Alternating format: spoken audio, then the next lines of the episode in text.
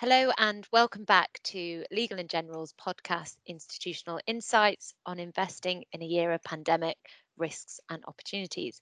I'm your host, Paige Wilson, New Business Manager, and today I'm joined by Johnny Chow, Chief Investment Officer, and Sumit Mehta, Head of Investment Solutions here at L&G. And they'll be talking to us about how we invest to deliver long term value to pension schemes and the security to our members.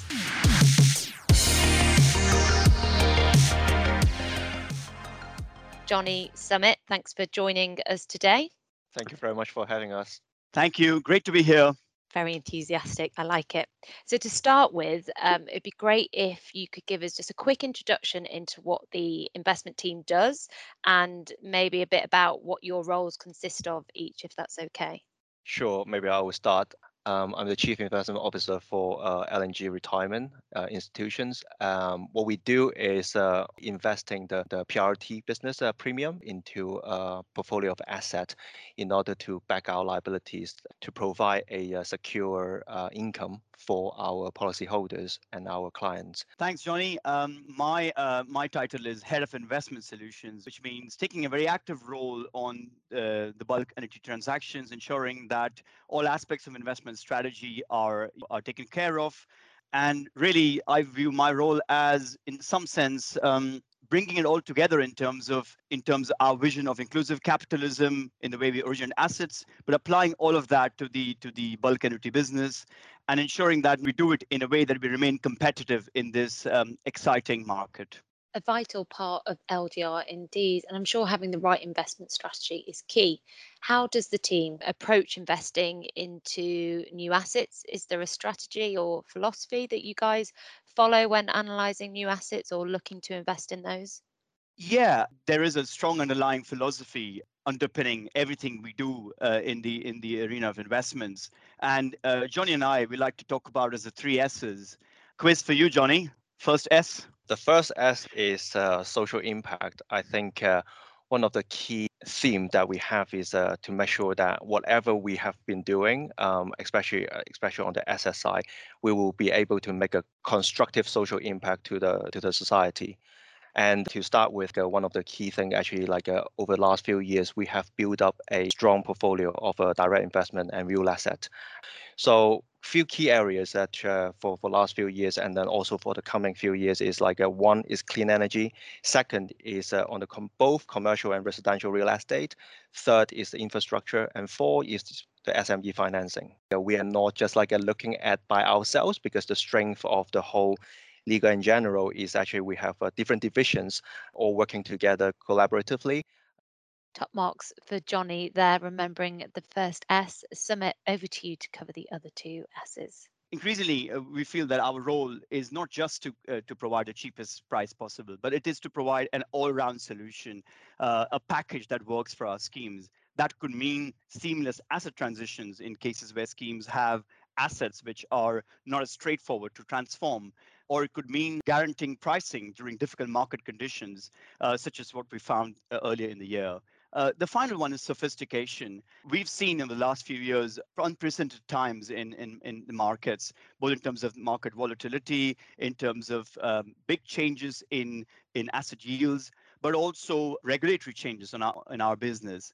And in order to kind of maintain our pricing competitiveness and, and to maintain our strong discipline in risk management, we've been quite proactive users of technology to, to ensure that we uh, remain at the cutting edge of asset allocation and asset origination. So, looking back at our market um, and what it's been faced with, it's obviously been faced with a number of fundamental changes within the financial market itself and within the regulatory arena we operate uh, within, such as the introduction of Solvency II. Could you describe some of the recent market factors and how they shape our investment strategy or the changes that we've had to adapt um, to the investment strategy itself? Yeah, I mean, setting investment strategy for backing annuities, it's always been very complex endeavor. There's so many different considerations that you have to, to look at. But there are three key secular themes uh, that have almost rewritten the investment rulebook in the last few years. Uh, one of them, you, you, mentioned Solvency II, absolutely. Solvency II links risk and capital much more closely than before. And that means that that has um, caused a more forensic kind of look at the impact of you know, capital on our investment strategy combined with that, we've seen uh, the profound growth in the bulk annuity market, you know, with the rise in market volumes, looking to create our own, our own assets, are a, really an important response to this uh, supply-demand imbalance that we find in asset markets. Finally, linked, linked to that second point, we've seen a, a spectacular collapse of interest rates and yields across the globe. And this kind of low yield environment, that presents many challenges. Most importantly, it is even more important for us to maintain our discipline in sourcing assets at the same time remaining competitive. And so it's these three kind of secular themes that have really driven our approach to investing a few years. Thanks, Sumit. A, a, lot to balance and contend with as financial markets never stay static for too long, and the regulatory environment that we operate in continues to evolve. So, going more on to this year, would be great if you could just describe or talk through some of the impacts that COVID has had on the investment market and what does that mean for investors like ourselves? I think uh, this is really a year no one can forecast at the beginning of the year, and it comes quite abruptly as well. And I think uh, some of the key things we have seen a market volatility we have seen a restabilize of the asset valuation uh, in the market. So for us um, as a as a long-term investor, is actually how we continue capturing the the need of the for, for a social impact perspective we see opportunities, but we will be very careful about looking at the, each individual uh, opportunities in order to actually make sure that we invest in the in the right asset at the moment, which will contribute to the ultimate long-term growth for the for the country. Uh, the good thing is actually uh, on on our PRT business, the pipeline is as, as strong as ever. So how can we actually make sure that we could be able to manage investment risk in terms of transitioning? The good thing is actually we have a very balanced uh, asset classes we can move around. So meaning during that time when the real assets come to a little bit of a, a slow motion at the time back in like uh, maybe March and uh, to to May, but at that time, we have seen the market have reacted quite uh, differently on the on the on the public side of the market, which basically we have uh, we have a strong portfolio uh, manager in the LGIM, able to help us to manage and help us to source the source the asset as well. So we're able to capture the opportunity throughout the throughout that particular window and then bring in a lot of uh, exciting, very exciting uh, uh, new issuances in the public market in order to help us to achieve the, the result that we have in the first half of the year on the PRT market. And then the other thing, basically, we are talking about um, how can we make our our portfolio more environmental friendly and then we have a strong uh, a set of a group from the different people uh, from LGC, LGIM, and LGR, and both trying to looking into like uh, investing more in terms of like the clean energy, renewable energy perspective, and uh, and then open up the pipeline, and then like hopefully be the first uh, few people going into that this particular sector to capture the opportunity, the right opportunity for our clients. So it's great to hear you're putting inclusive capitalism into practice, um, and that can encourage economic recovery. And what you've just said highlights how businesses like ourselves can invest back into society. I know you worked on a report earlier this year called The Power of Pensions, which explores this in more detail and predicts that the PRT market um, can actually plug approximately a fifth of UK's infrastructure gap over the next 10 years. So, for any of our listeners who are interested in reading this report, you can find the link within the podcast summary. So, with the market volatility we saw earlier in the year, what risks did we face as a long term investor, and how did we go about managing or minimalising these risks at L&G within um, the PRT business itself? I think first it's important to kind of highlight that um, we are buy and hold investors, which means that uh, we hold most of our assets to maturity. And assets really are a source of long-term cash flows to back uh, policyholder payments. So our risk management is really focused around minimizing the you know defaults and downgrades, and less so about price movements in assets. Uh, and this is a key advantage we feel we have over more short-term capital investors. And to put our performance on that note in context, we have had only 25 million of defaults on in our portfolio since 2007 across the group. And given the size of the portfolio uh, touching 80 billion, I mean, that's um, to me is, is quite an exceptional achievement. How we've got there? One for Johnny. What it means is actually we have uh, multiple different stream of uh, asset classes that we are deploying our capital into, and therefore uh, we will be able to move around and then make sure that there is a diversification through those uh, through those asset classes on the different cycle. This is one thing actually uh, I remember when I was still a trader in the JP and I was young, younger at that time. I was uh, told by my uh, manager is risk management is not a defensive game risk management is both offensive and defensive at the same time, meaning anytime when we invest is risk management. This is important for us as a long-term investor, as Sumit just mentioned. So we will actually look into how we actually want to look at the risk we want to take on is on day one. And then like we will look into the different things about through the portfolio management perspective, we will look into like a different stress scenarios. And then once we have those kind of analysis, then we will actually engage not just like an investment team ourselves, but at the same time, quickly actually speaking to like our risk colleague within the LGR and also with group and also thinking through about the cycle of actually how the potential uh, capital impact will look like because as i mentioned before uh, managing uh, um, the asset on the behalf of uh, L&G is not simply just economic, but at the same time regulatory and then also long-term perspective as well.